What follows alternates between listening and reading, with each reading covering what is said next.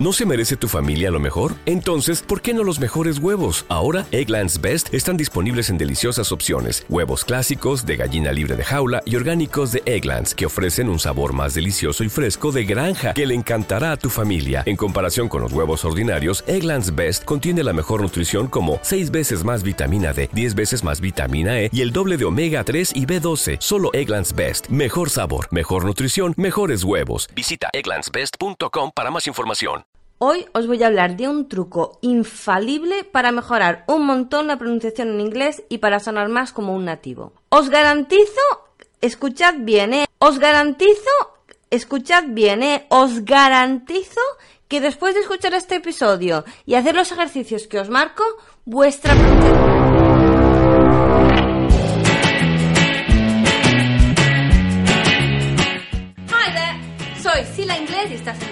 para aprender inglés de una manera diferente. Os voy a hablar de la aspiración de cuatro consonantes en inglés.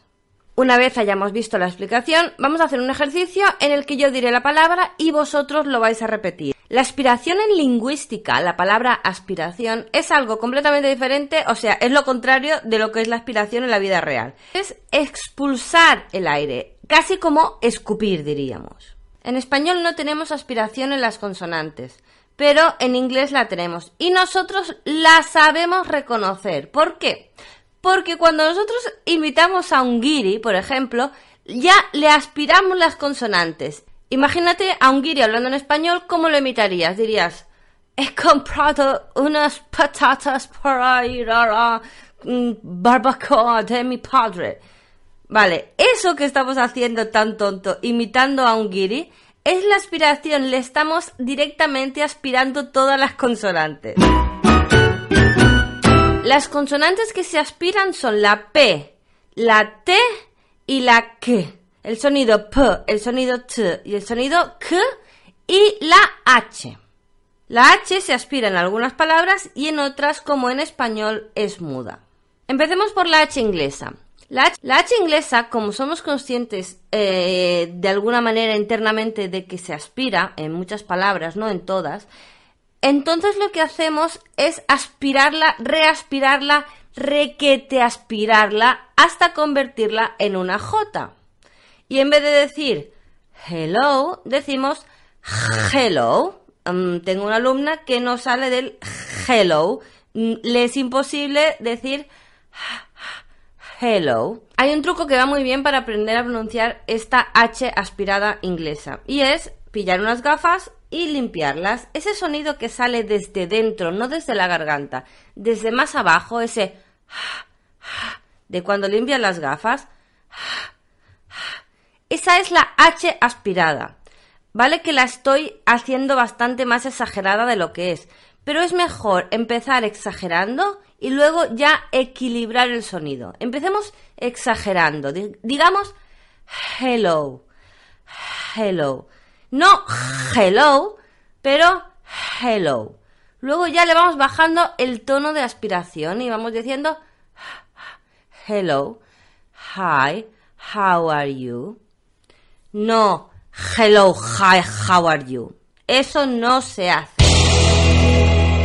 Como os digo, hay algunas palabras en inglés que sí que llevan la H sonora y otras que la H es muda. Por ejemplo, hour, hora, o honest, uh, sincero. Pero hay muchísimas más que tienen la H sonora aspirada. Os voy a decir unas palabras que llevan este sonido y me lo repetís. Primero os las digo en español para que sepáis lo que vais a decir y luego la repito dos veces y os dejo unos segundillos para que vosotros la digáis. Hola. Hello. Hello. Feliz. Happy. Happy. Dudar. Hesitate. Hesitate. Rehén. Hostage.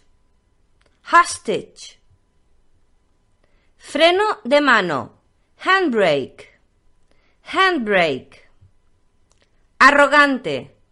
Haughty. Haughty. Humilde. Humble. Humble.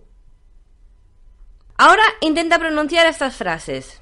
Tiene una casa enorme. He has a huge house. Repito. He has a huge house. Hola, aquí estoy. Hello, here I am. Hello, here I am. ¿Quién es ese hombre arrogante que se esconde tras la cortina? Who is that haughty man hiding behind the curtain? Bueno, espero que os haya quedado claro cómo se pronuncia la H aspirada en inglés. Recordad, no todas las H's del inglés son aspiradas. Agua o honest tienen la H muda como en español. Ya nos vamos a la petaca. La P, la T y la K. Estas tres consonantes se aspiran en algunos casos, pero antes quiero que veáis la diferencia entre la aspiración en inglés y la no aspiración en español. Tomaremos como ejemplo la palabra papel. Papel, papel. Di papel en español, papel.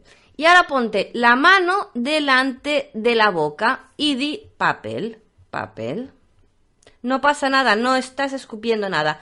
Ahora lo vamos a hacer escupiendo.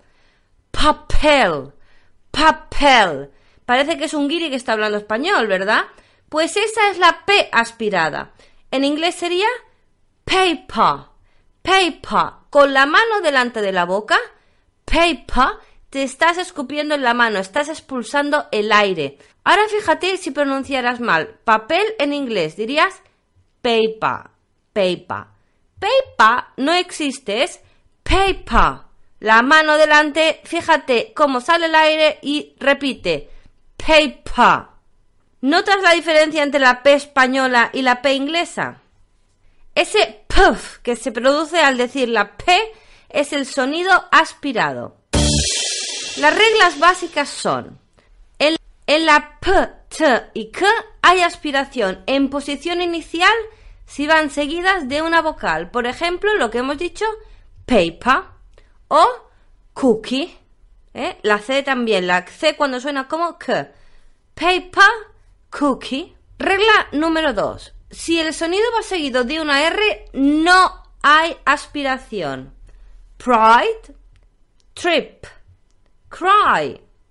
Fíjate que sí que he dicho trip. Ahí la P final sí que la he aspirado. Y ahí es donde viene la regla número 3. ¿Te está gustando este episodio? Hazte fan desde el botón apoyar del podcast de Nivos. Elige tu aportación y podrás escuchar este y el resto de sus episodios extra. Además, ayudarás a su productor a seguir creando contenido con la misma pasión y dedicación.